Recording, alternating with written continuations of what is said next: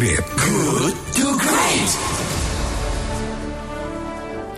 Sahabat Kela, teknologi adalah sebuah sarana untuk memudahkan pekerjaan manusia. Peran teknologi diperlukan juga di sektor pertanian. Salah satu masalah yang menghambat para petani adalah pembasmian hama. Mhm. Karena hama bisa menyebabkan hasil pertanian petani turun signifikan. Betul banget. Nah, melihat permasalahan ini, Dr. Andi Darmawan, peneliti Fakultas Matematika dan Ilmu Pengetahuan Alam atau FMIPA Universitas Gajah Mada Yogyakarta, mengembangkan drone pembasmi hama.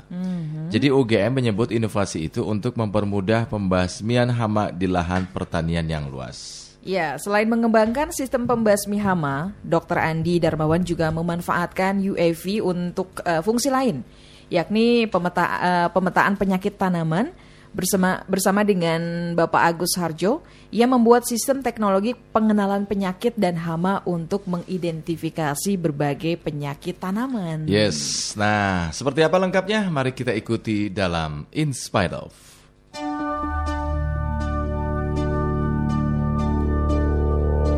In spite of. In spite of. Selamat pagi, Pak Andi. Pagi, Apa kabar, Bapak? baik. Baik ya. Ini masih di rumah atau sudah di tempat aktivitas, Pak Andi? Masih di rumah. Ah, masih di rumah. Sudah ngopi belum? Ah, belum ya?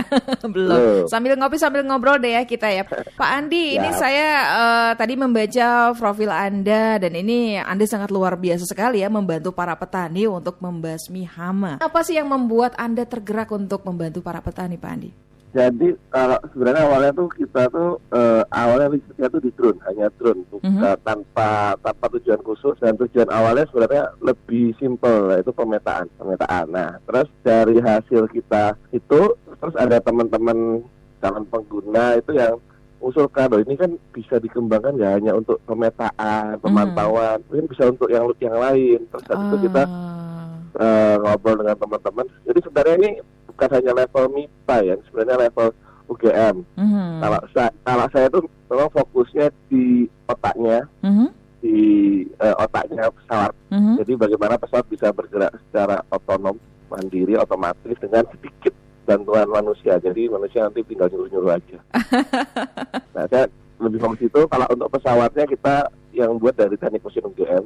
Nah, tapi memang karena untuk kebutuhan khusus kayak seperti sprayer atau penyemprot ha- eh, pembasmi hama, terus eh, untuk pemetaan, setelah Hmm. kemarin ada ide lagi Mhm. dan nggak untuk deteksi asap dan sebagainya macam itu memang lebih banyak bermain di eh, elektronik di tempat kita. Oh, begitu ya. Ini sejak kapan Pak Bapak eh, mulai mengalihkan drone ini ke dunia pertanian nih Pak? Sudah berapa lama Pak Andi? Dari 2015 sebenarnya. Cukup lama juga ya 2015 Iya, lama. ya. Kalau Oke. dari dunia kita 2011, ke pertanian itu 2015 dan itu sebenarnya ah, kadang agak melok-melok karena kan ada banyak kayak eh, perusahaan-perusahaan sama perusahaan-perusahaan Mhm. itu kalau untuk ini bisa nggak, bisa untuk ini bisa nggak terus ak- akhirnya kadang kita kepecah-pecah.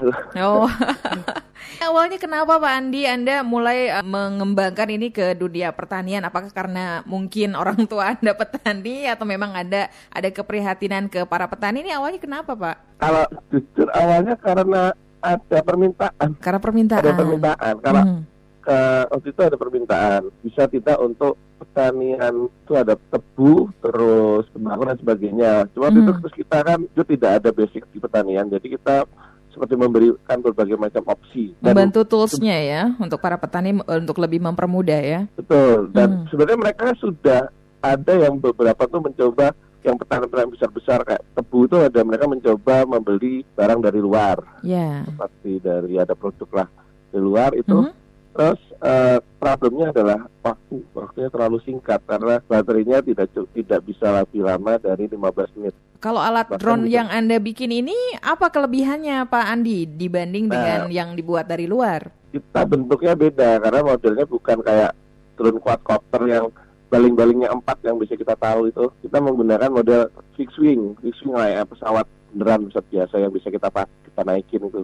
Oh, Kelemahannya adalah dia nggak bisa ini, nggak bisa terbang model kayak kayak helikopter, kayak kopter yang Mhm. bisa vertikal, tapi dia bisa punya jelajah lebih tinggi, jarak lebih jauh, mhm.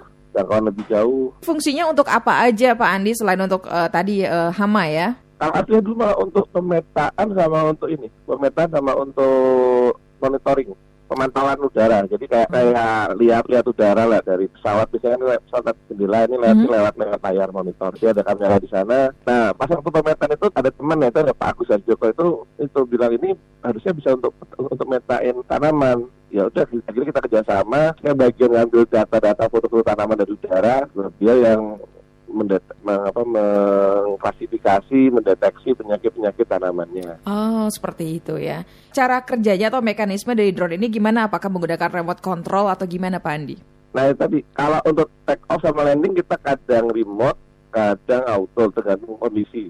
Itu kalau sudah di atas jelas auto karena kalau pakai remote nggak nggak apa hasilnya tuh nggak nggak selalu konsisten gitu loh. Jadi auto kalau di atas full auto. Mhm. Tapi kalau untuk take off sama landingnya dan Oh, kondisi bisa remote bisa auto. Oke, apa ini eh, alatnya mudah dioperasikan eh, sekalipun sama orang awam, misalnya langsung sama petani atau memang ada tenaga khusus yang memang mengoperasikan drone ini untuk eh, tadi pemetaan dan juga mengidentifikasi penyakit hama? Kalau sebenarnya kalau dari sisi mudahnya mungkin mudah ya bisa alat bisa dan kemarin katanya saat ini sebentar lagi ada kayak apa ya kayak SIM khusus pilot itu loh. Oh, Eh, eh, jadi mungkin Ada pun ya. kayak perlu ada perlu ada SIM-nya biar legal. biar legal ya untuk menggunakannya ya. Pembuatan drone ini Anda sendiri atau dengan tim dan berapa lama pembuatan alatnya Pak Oh, Andi? jelas tim. Kalau untuk pesawatnya itu kita dengan te- teknik mesin itu teknik mesin pun juga kita nggak hanya dengan teknik mesin jadi kayak UGM itu sebenarnya juga ada kerjasama kita dengan ITB dengan dengan teknik penerbangan Oh, ITB ITB. Bandung ya. ITB Bandung ya. Sejauh ini eh, alat ini kan sudah sudah mulai digunakan ya di eh, tempat Anda atau di daerah-daerah dekat Anda tinggal. Sudah sejauh mana digunakan di seluruh petani di tempat Anda tinggal atau baru beberapa? Ini masih kalau aku saya kan bukan bukan bagian produksi ya. Mhm. kita kan bagian riset. Nah itu eh, saya masih tahap sertifikasi terus dan sebagainya untuk bisa ke hilirisasi. Jadi ini ada industri yang ngurusin. Itu dari kita kerjasama juga dengan startup startup alumni UGM. Jadi alumni UGM bikin startup startup, jadi kita hilirisasinya lewat mereka. Karena kan kalau UGM sendiri bukan bukan itu bukan bukan bukan industri, kita researcher atau peneliti. Baik, jauh ini reaksi petani ketika melihat eh, fungsi dari drone yang Anda ciptakan bersama dengan rekan-rekan, bagaimana dengan reaksi para petani?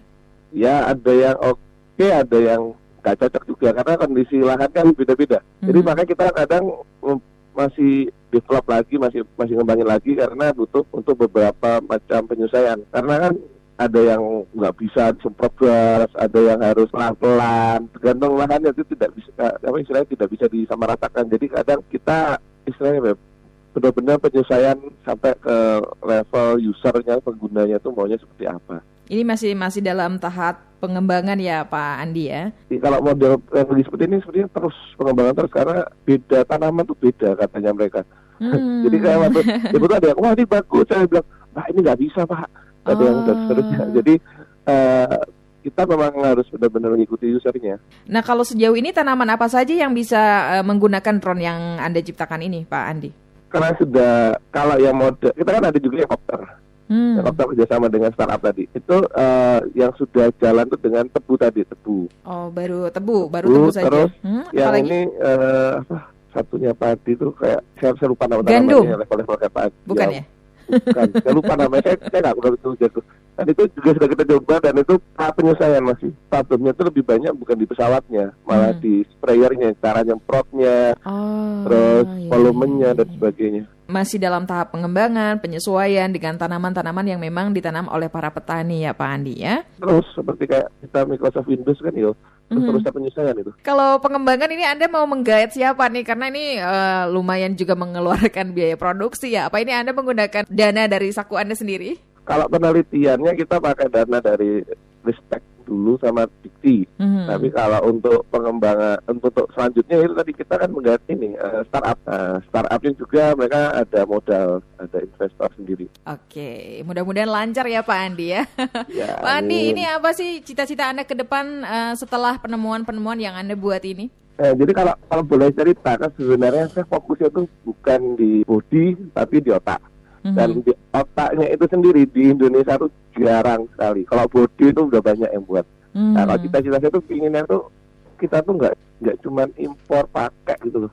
Kita bisa ngembangin sendiri terutama otaknya karena ya simpel aja HP aja kita beli semua kan. Mhm. Nah, itu kan sebenarnya otaknya ya mirip-mirip kayak buat HP lah. Mhm. Kalau kita bi- jadi eh, kalau seperti Cina itu bisa bikin seperti itu, sebenarnya kita juga bisa. Mhm, Jadi kita bisa bikin sendiri tanpa harus eh, apa ngambil barang dari luar ya Pak ya. Ya mungkin beberapa tapi TKD atau tingkat kandungan dalam negerinya itu bisa di atas 50 persen lah. Terima kasih Pak Andi untuk ngobrol sama kita. Terima kasih untuk Ya. waktunya. Selamat Ya, pagi. sama-sama. Selamat melanjutkan Pagi. aktivitas Anda lancar ya untuk pengembangan dari drone yang akan Anda kembangkan bersama tim Anda yang bermanfaat Amin. untuk para petani ya.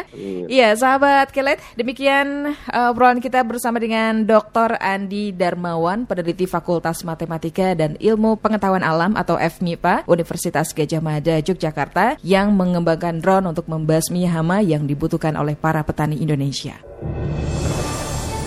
Good to Great. Good